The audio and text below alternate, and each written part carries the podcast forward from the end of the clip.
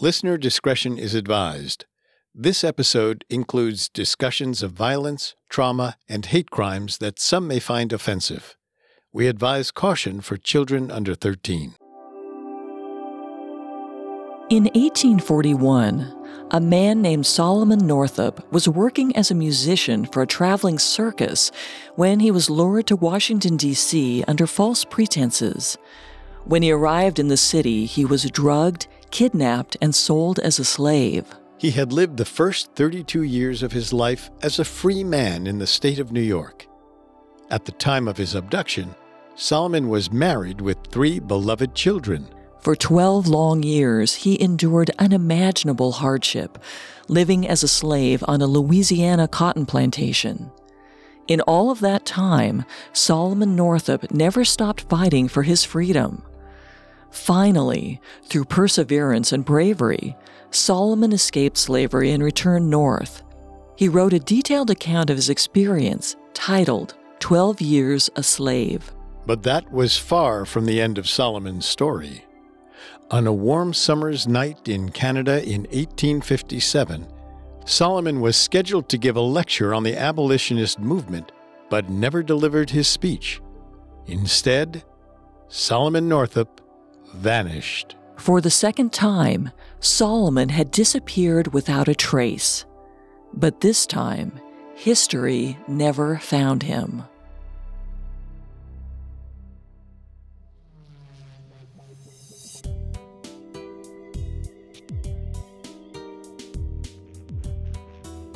Hi, I'm Richard. And I'm Molly. Welcome to Gone, the show where we search for everything missing. Each week, we examine mysterious disappearances and the theories they spawned. From the Amber Room to Michael Rockefeller, Picasso paintings to the Etruscan language, the Roanoke colony to the lost Russian cosmonauts. If it's gone, we're looking for it. You can find previous episodes as well as Parcast's other podcasts on your favorite podcast directory. Some of you have been asking how you can support Gone.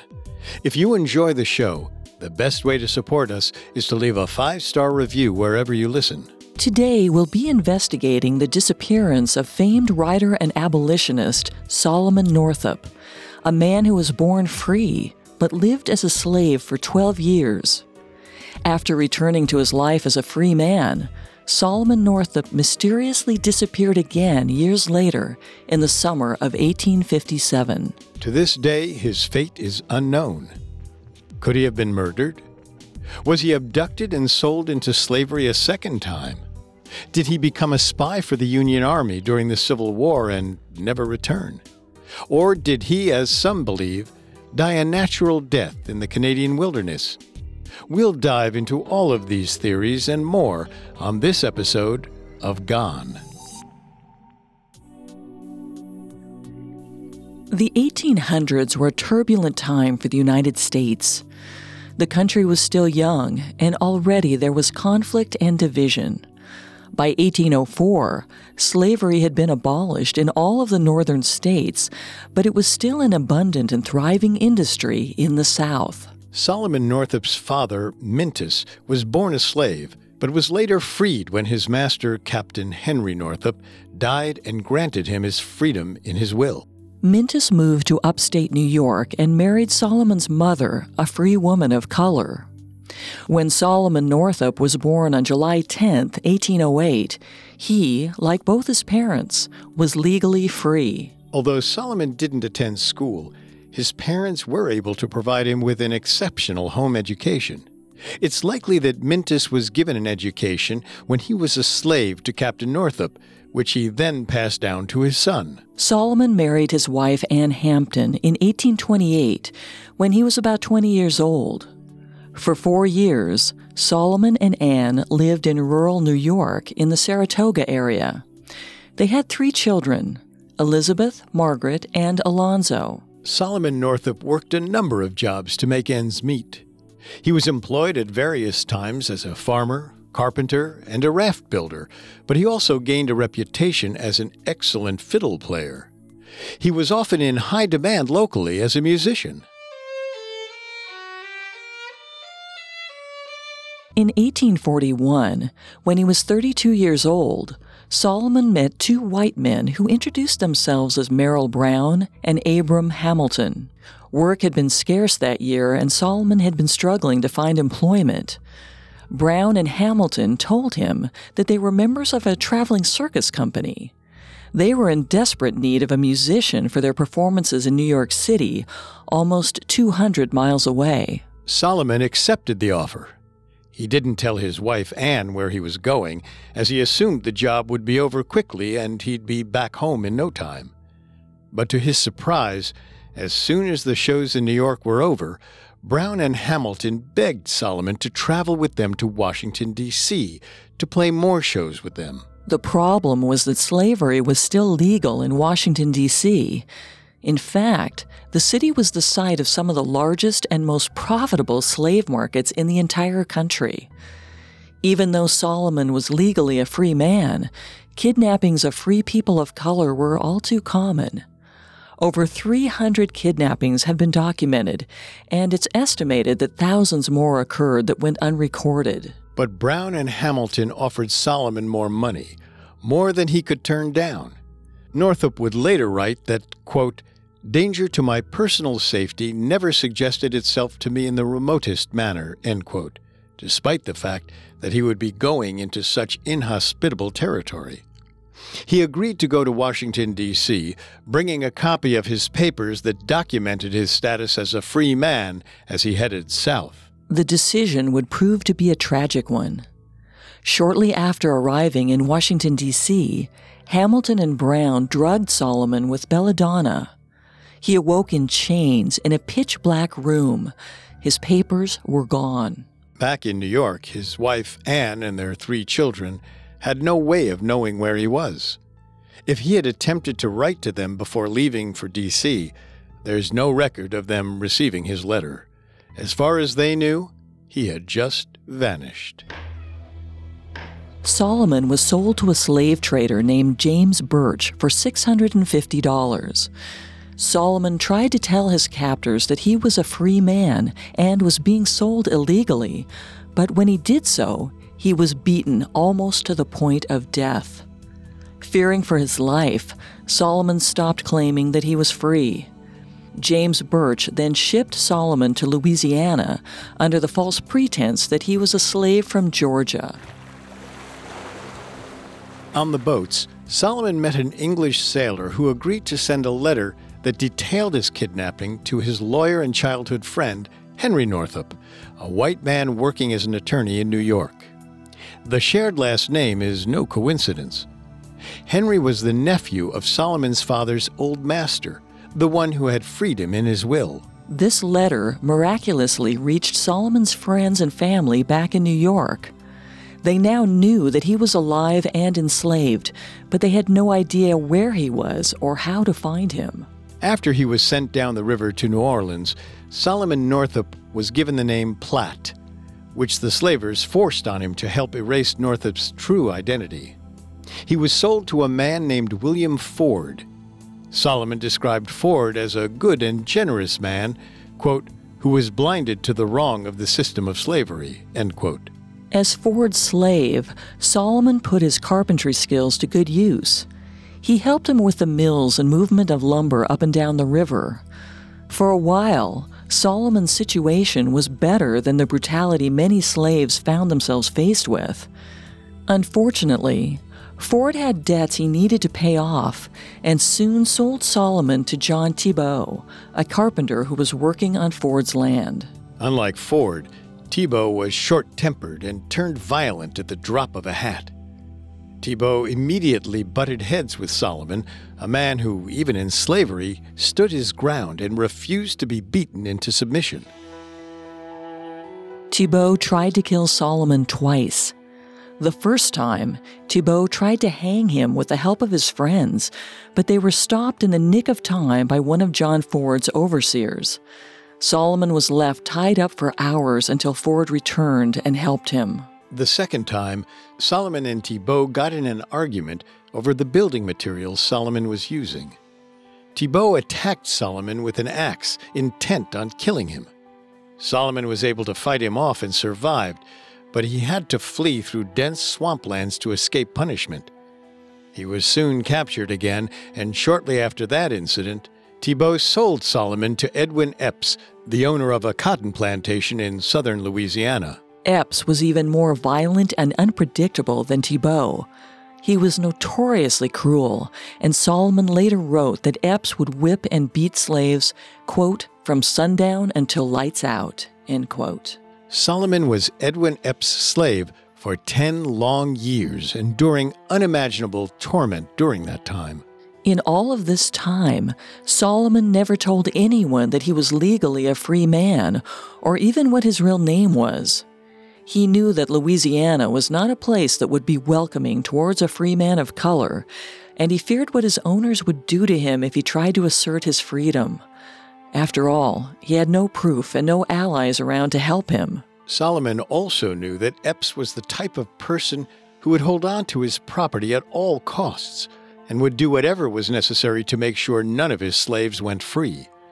Solomon would have to be both patient and careful in planning his escape. His patience eventually paid off. In 1852, a Canadian carpenter named Samuel Bass traveled to Epps' plantation to do work on his estate. Solomon overheard Bass talking in favor of abolition and decided that he might be someone he could confide in. It was a risk, but it was one that Solomon would have to take. He hadn't told anyone about his past since trying to prove his freedom in Washington, D.C. Now, a decade later, he would finally tell Samuel. Samuel Bass wrote several letters for Solomon, even though this could have landed him in jail for helping a slave escape. Epps was also a notoriously violent man, and he could have attacked or killed Bass out of anger if the letters were found. But regardless of the danger, Bass sent the letters north to Solomon's friend and attorney, Henry Northup. Solomon and Samuel were very careful when writing the letters to never reveal Solomon's exact location or his true name. If the letters fell into the wrong hands, Solomon would undoubtedly be killed for plotting to escape. The search that followed was a huge undertaking for Solomon's wife Anne, the lawyer Henry Northup, and the state of New York. In 1840, New York had passed a law to protect its black residents by providing legal and financial help to those who were wrongfully abducted and sold into slavery out of state. Henry Northup asked the governor for help with Solomon's case, and he appointed the New York Attorney General as Solomon's legal agent. The governor's interest may have been political, to appeal to the abolitionist population of the northern state, or he may have taken a personal interest in Solomon's plight. While his allies mobilized in the north, Solomon Northup had no idea if his letters had even reached anyone, or worse, if someone unfriendly had intercepted them. If Epps heard even whispers of what Solomon and Bass were doing, disaster would have followed for both of them. Eventually, after months of tirelessly investigating, traveling across the South from plantation to plantation, Henry Northup managed to find Solomon on January 3, 1853. That Henry managed to find Solomon at all was a miracle in itself. We can only imagine how Solomon felt when he saw his friend arrive at the plantation after 12 long years of slavery. Henry gave Edwin Epps evidence that proved beyond a doubt Solomon's true identity and status as a free man.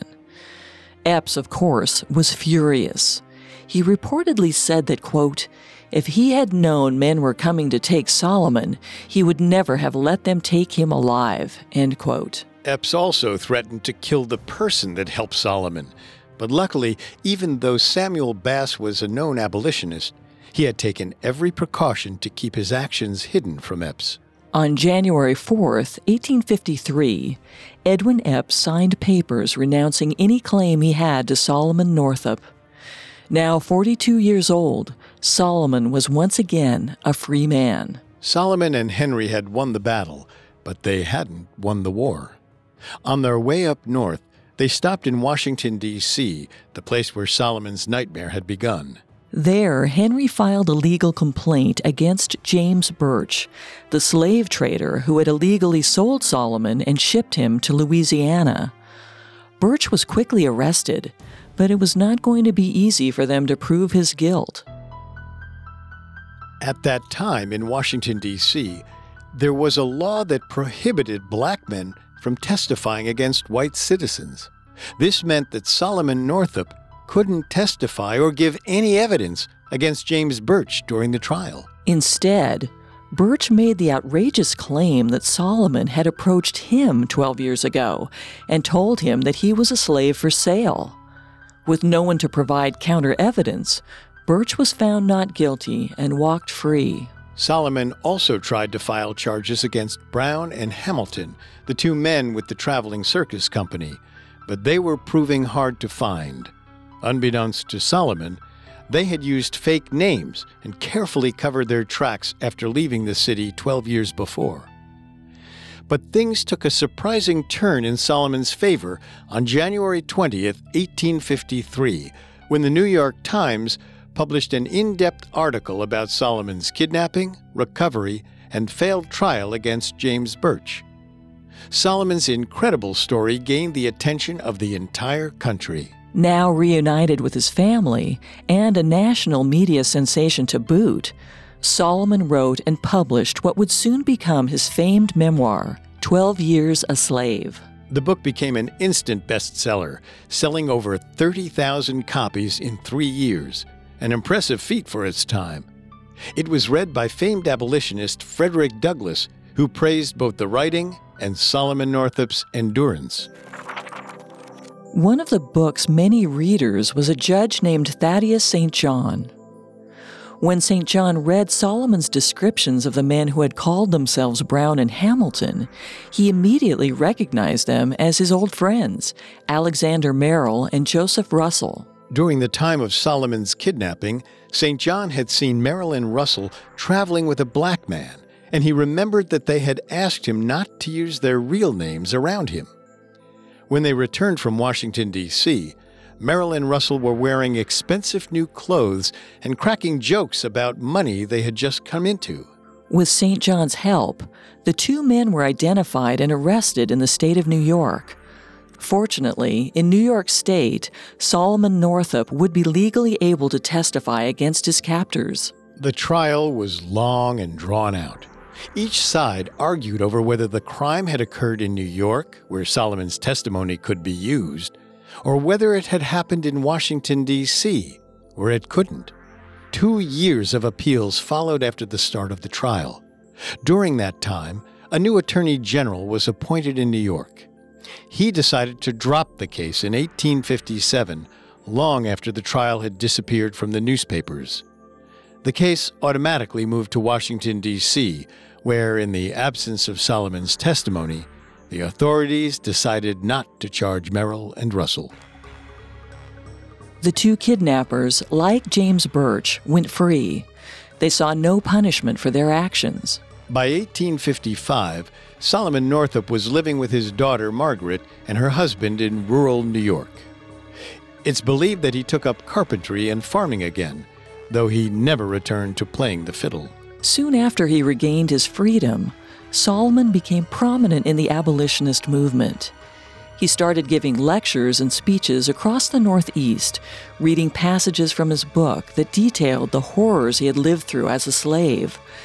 Evidence also suggests that Solomon became involved with the Underground Railroad, helping other slaves escape to freedom in the North. In the summer of 1857, Solomon Northup was invited to Canada for a series of lectures. The last mention of him in the press states that he had been in Streetsville, Ontario, and was about to give a speech when the crowd turned hostile and he was forced to flee. That was the last recorded time that Solomon Northup was seen publicly. The exact details of his disappearance are unknown. The events surrounding the end of Solomon Northup's life are like a blank page, and it's a mystery that continues to baffle historians to this day. Now, here's our tip of the week. And now, back to the story. What happened to Solomon Northup? Did his life end in Canada in 1857? Or did circumstances lead to him removing himself from the watchful eye of the public? In the years following his disappearance, theories about what happened to Solomon began to run wild. The first and one of the most prominently held beliefs is that Solomon was murdered specifically by one of his enemies from his past. Who would have been responsible for his demise if this theory is true? None of the men that Solomon publicly outed as illegal slavers were ever put behind bars. They would have had good reason to want to silence Solomon permanently. Could Birch, Russell, or Merrill, either working independently or together, have killed Solomon Northup? As the United States veered closer and closer to war, with slavery at the center of the cultural divide, laws surrounding slavery and the rights of states were rapidly changing. Merrill, Russell, and Birch may have feared that they would once again be put on trial for the kidnapping and enslavement of Solomon Northup, only this time the laws and public opinion might not be in their favor as they once were. Merrill and Russell were especially lucky to escape punishment after the two year long legal battle they had faced. If anyone had reason to silence Solomon Northup for good and put an end to any possibility of another trial, it likely would have been the two of them. We don't know what happened to Merrill and Russell after Solomon's case against them was dropped.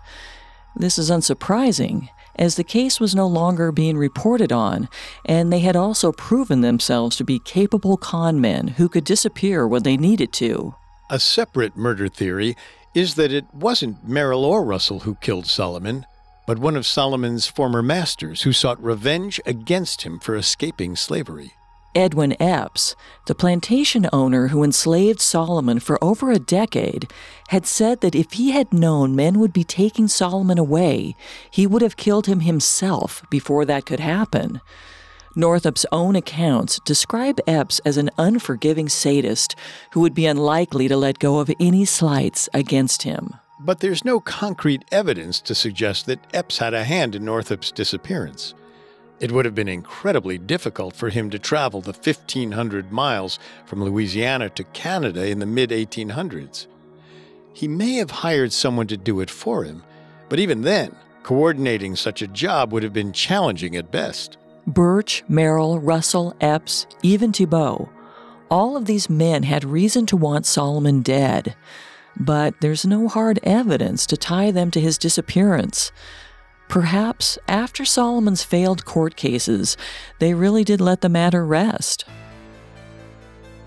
A third murder theory that's been suggested is that Solomon Northup was murdered, but not by anyone that he knew personally. Solomon's involvement in abolitionist groups and the Underground Railroad may well have given him new enemies to worry about. Before the publication of Twelve Years a Slave, the most famous anti slavery publication at the time was Uncle Tom's Cabin, written by Harriet Beecher Stowe, a white woman. With Solomon Northup's book, people were reading a vivid account of the horrors of slavery from someone who had actually lived through it. Northup showed no signs of slowing down his abolitionist efforts after the release of his memoir. He booked over two dozen speaking engagements, many of which were directly supported by abolitionist groups. Anti abolitionists may have wanted to put an end to Solomon Northup to further their own agendas and preserve the status quo. How much water does this theory hold? Well, history lacks any concrete evidence of foul play. But we do know from witness accounts that the crowd Northup was scheduled to speak to in Ontario became so angry and hostile that he was forced to flee the venue. Could someone have taken advantage of the chaos and followed him that night? The abrupt and mysterious nature of Solomon's disappearance birthed another theory, one just as sinister as murder. This is the theory that he was sold into slavery once more. Sixteen years earlier, in 1841, Solomon had been drugged, kidnapped, and sold into slavery. In the eyes of his friends and family, he had vanished into thin air. So when Solomon disappeared a second time, the circumstances seemed eerily familiar. Some people, naturally, started to wonder if what happened before had happened again. Could Solomon have been kidnapped a second time? Many believed that he was, including Henry Northup, the man who had gone to such great lengths to help him escape slavery in 1853. In 1858, one newspaper article wrote, quote, It is said that Solomon Northup, who was kidnapped, sold as a slave, and afterwards recovered and restored to freedom, has been again decoyed south and is again a slave. End quote. Henry Northup reportedly agreed with this conclusion. He was quoted in the Daily Enquirer as saying that Solomon was living as a slave once more. What evidence Henry might have had to support this belief is unknown. Did he receive communication from Solomon, but was unable to locate him as he did the first time Solomon was kidnapped? The timing of Solomon's disappearance adds another layer of difficulty to the investigation. If Solomon had been enslaved once more, it would have been almost impossible to seek help as he had before. The Civil War officially broke out in 1861, four years after Solomon's disappearance. The war raged for four years, leading to an unprecedented death toll of 620,000 Americans killed on both sides. If Solomon was again kidnapped and sold into slavery, the chaos and violence that ripped through the country would have made finding him all the more impossible. It was extremely difficult for Solomon to communicate with his friends and family in the North during his previous 12 years as a slave. If he had found himself in a similar situation once more, only now with a widespread war added into the mix, any correspondence he tried to send home was even less likely to make it to his allies. And searching for him in the midst of battles and bloodshed would have been even harder. Historians say it's unlikely Solomon was kidnapped and sold into slavery a second time. Solomon would have been much older and past his prime around the time of his disappearance. This means he wouldn't have had much value as a slave. It would also have been an extraordinarily difficult undertaking for slavers to covertly transport him from the north to the southern states without being caught. To make matters more difficult, at this point, Solomon was also a relatively famous figure. If he had been returned to slavery, it's likely that he would have quickly been recognized and the public would have found out about it. One of the most prevalent theories held by historians is an exceedingly simple one that Solomon Northup died of natural causes while he was traveling, most likely due to illness or a stroke. Solomon Northup is estimated to have been around 50 years old at the time of his disappearance. While this might not seem very old by today's standards, the years that Northup spent as a slave would have taken a drastic toll on him. When Solomon was brought to New Orleans as a slave, after just one day on land, he contracted smallpox. This illness ravaged his body and nearly killed him. Northup went blind for three whole days, and it took 16 more for him to be considered well enough to be sold at the slave market. Though Solomon recovered, an illness like smallpox would have done permanent damage to his health. We therefore can't rule out a natural death in the question of what might have happened to him. To this day, no death records have ever been uncovered that spoke of Solomon Northup's death. That is not unusual since death records weren't kept in a reliable form until the 1880s, almost 20 years later.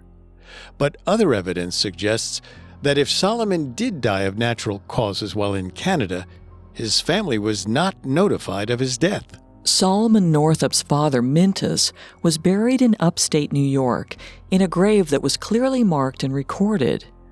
In his book, Solomon wrote of his desire to be buried near him. Historians and their research teams have scoured the cemeteries in the area.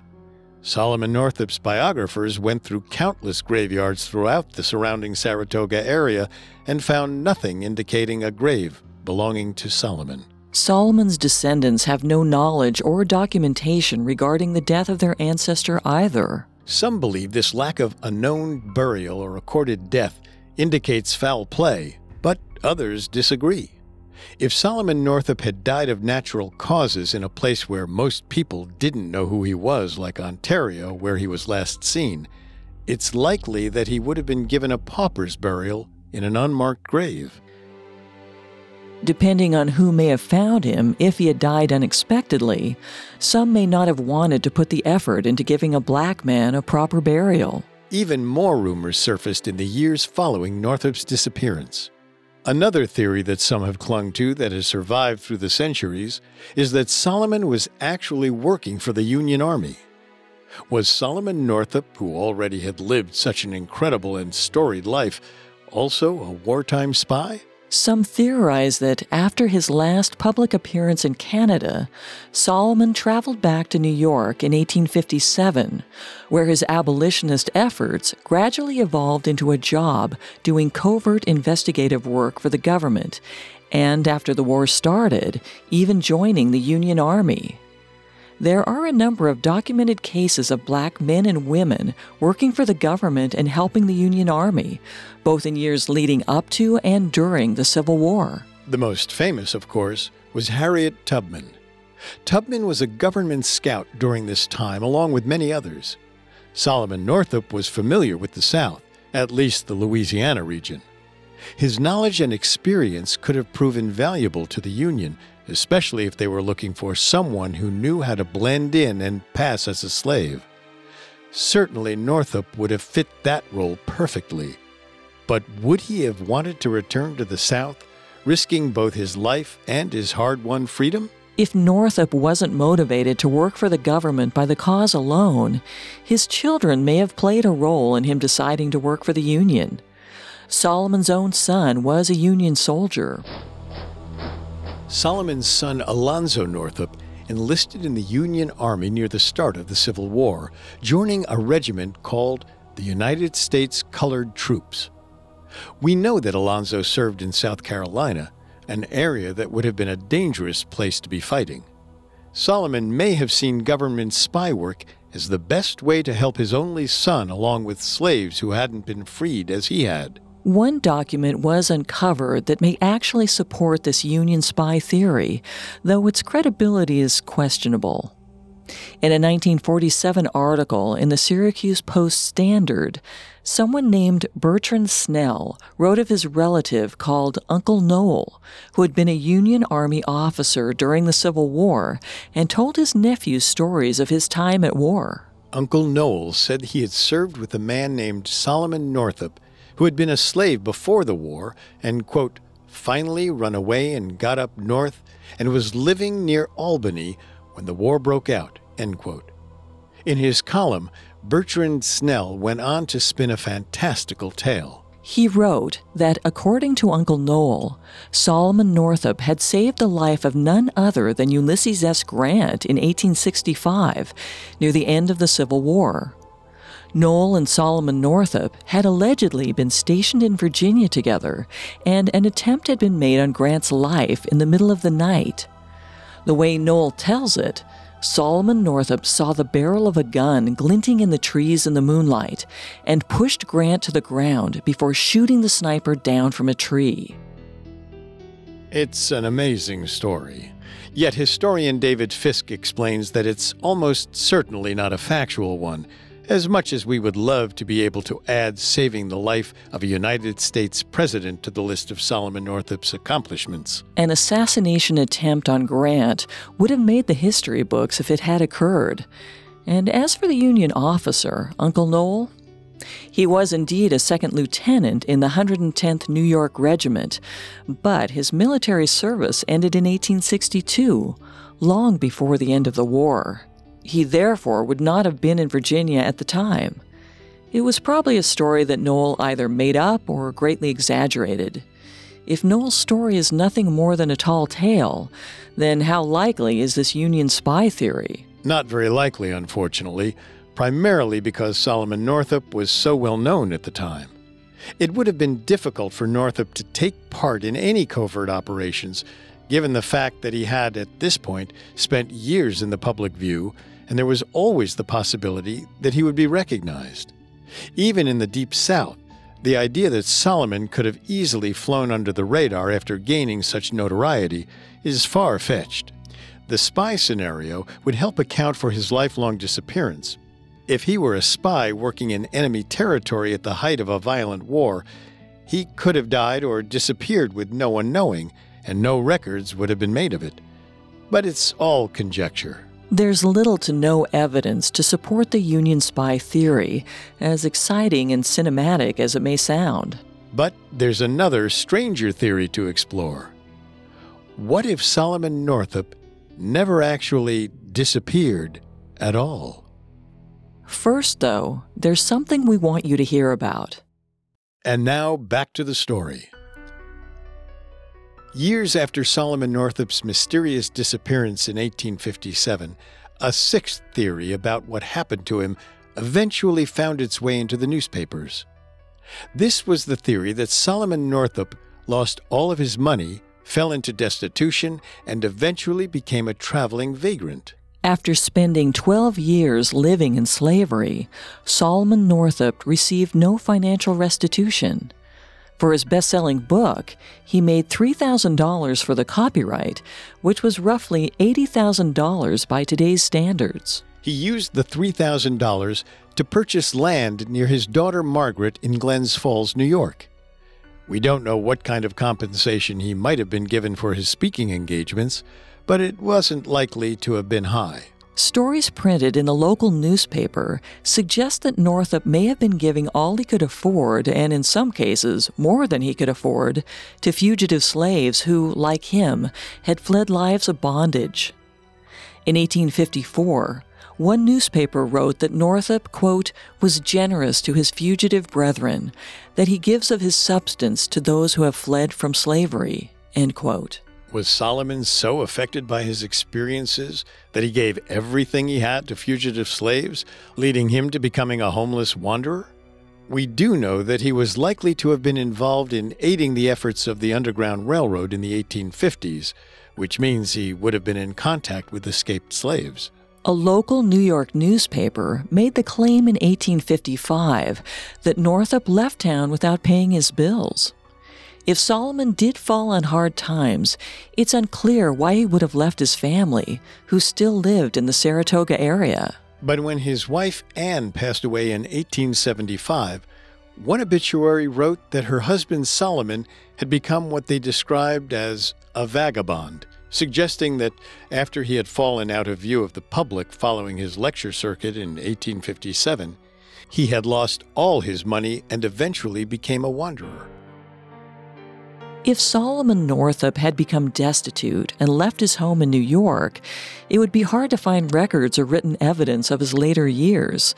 But one place we might find evidence of this theory is in the United States Census. From 1860 to 1870, the United States Census has records of Solomon Northup's family, including his wife and children, all living and working in New York. Solomon Northup is not mentioned in any of them. When his property was sold in 1863, his name wasn't listed anywhere on the documents. Because of this, some believe that Solomon Northup left his family in New York sometime before, and that they had continued maintaining the property on their own.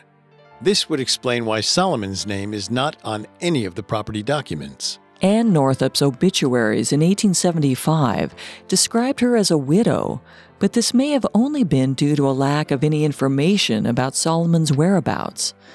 After all, by 1875, Solomon would have been missing for almost 18 years if he really had not been heard from since 1857. After everything that Solomon Northup had lived through, one would have hoped that he would have been able to live out the rest of his life in peace. Fortunately, there is one more theory that some historians considered that after his public disappearance in 1857, Solomon and Anne Northup lived out their lives as farmers in Vermont, staying hidden but happy. Solomon first learned how to farm as a child and continued farming throughout his adult life. His father, Mintus, taught him how to farm land in upstate New York alongside his brother, and Solomon and his wife Anne worked in farming in the early years of their marriage.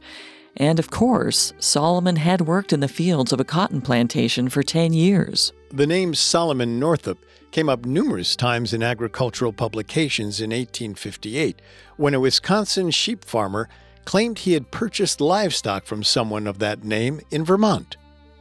There were no census records of any Northups living by that name in Vermont at the time, and Anne was recorded as being in New York, but the census was not always accurate, and Solomon Northup may have had reason to stay hidden. Letters written by a man named John R. Smith actually did place Solomon in the state of Vermont long after his supposed disappearance in Ontario in 1857.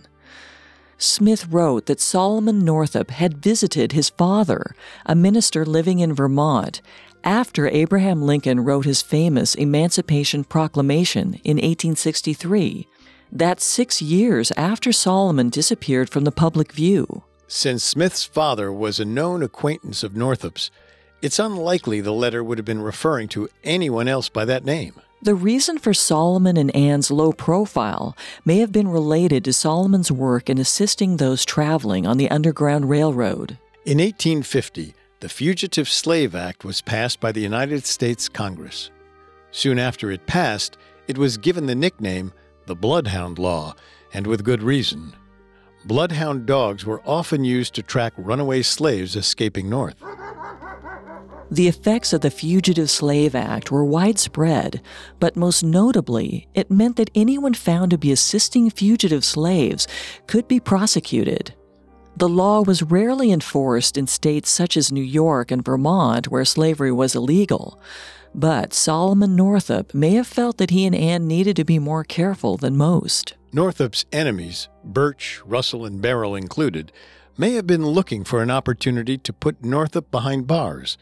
If Solomon was too open and too brazen in working with the Underground Railroad, their wish may have been granted. Could Solomon and Anne have lived a quiet life as farmers in Vermont, all while giving much needed aid to fugitive slaves?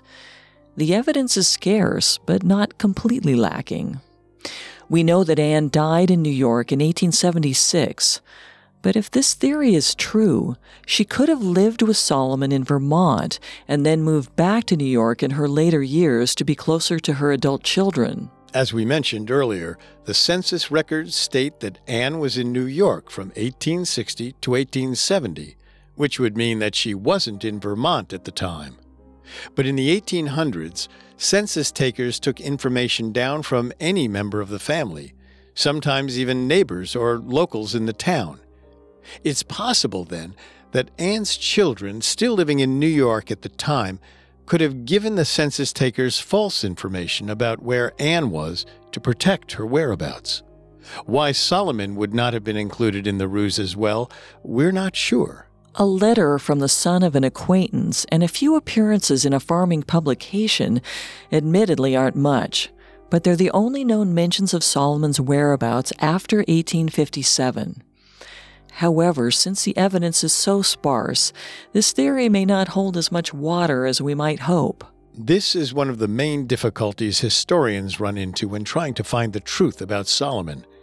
Not only were systematic records from the time almost non existent, but after 1857, any information pertaining to Solomon seemed to change at will depending on who was asked. From being kidnapped and enslaved once more to becoming a traveling vagabond, newspapers and first hand accounts vary drastically. This may have been due to Solomon Northup's status as a public figure. Then, just as now, the public loved a good story with lots of twists and turns. Papers may have played up gossip without any hard evidence for dramatic effect, muddling the actual truth of what happened to Solomon. So, what is the truth? What became of the incredible figure who not only survived 12 excruciating years of slavery, but then chose to fight tooth and nail against his oppressors in the years that followed? We may never know for sure. Given the political climate of the mid 1800s and the lack of reliable record keeping, so much has been lost to time, especially for those like Solomon who didn't have the rights and privileges that they should have been afforded. My gut tells me that he died a natural death. It isn't the most thrilling or mysterious theory, but it does seem to make the most sense, all things considered. Solomon Northup's biographers all lean toward this theory. If Solomon's health had suffered after his 12 years in slavery, he did almost die of smallpox after all, it's likely that it would have caught up with him.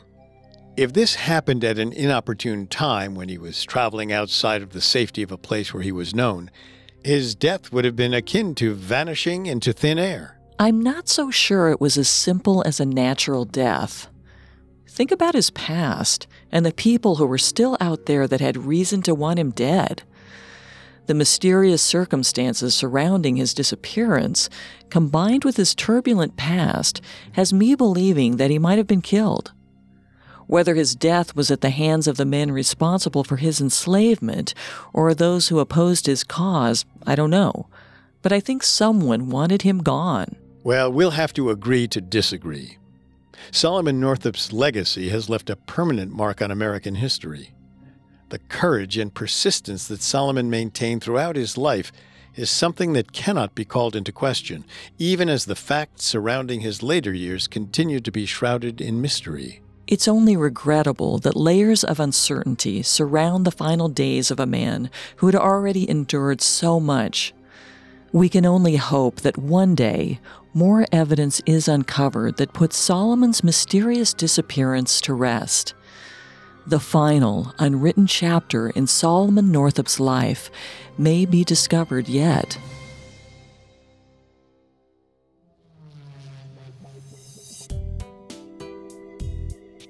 Thanks for tuning in to Gone. If you want to find more episodes or any of Parcast's other podcasts, you can find us on Apple Podcasts, Stitcher, Google Play, Castbox, TuneIn, or your favorite podcast directory. Many of you have asked us how you can help the show. If you enjoy the show, the best way to do that is to leave a five star review. You can also tell us your theories on Facebook and Instagram at Parcast, on Twitter at Parcast Network, or at parcast.com. We'll be back in two weeks with another episode. Just because it's gone doesn't mean it can't be found. Gone was created by Max Cutler, is a production of Cutler Media, and is part of the Parcast Network. It is produced by Max and Ron Cutler, sound design by Paul Liebeskind, with production assistance by Ron Shapiro and Paul Mahler. Additional production assistance by Maggie Admire and Carly Madden. Gone is written by Becky Tinker and stars Molly Brandenburg and Richard Rossner.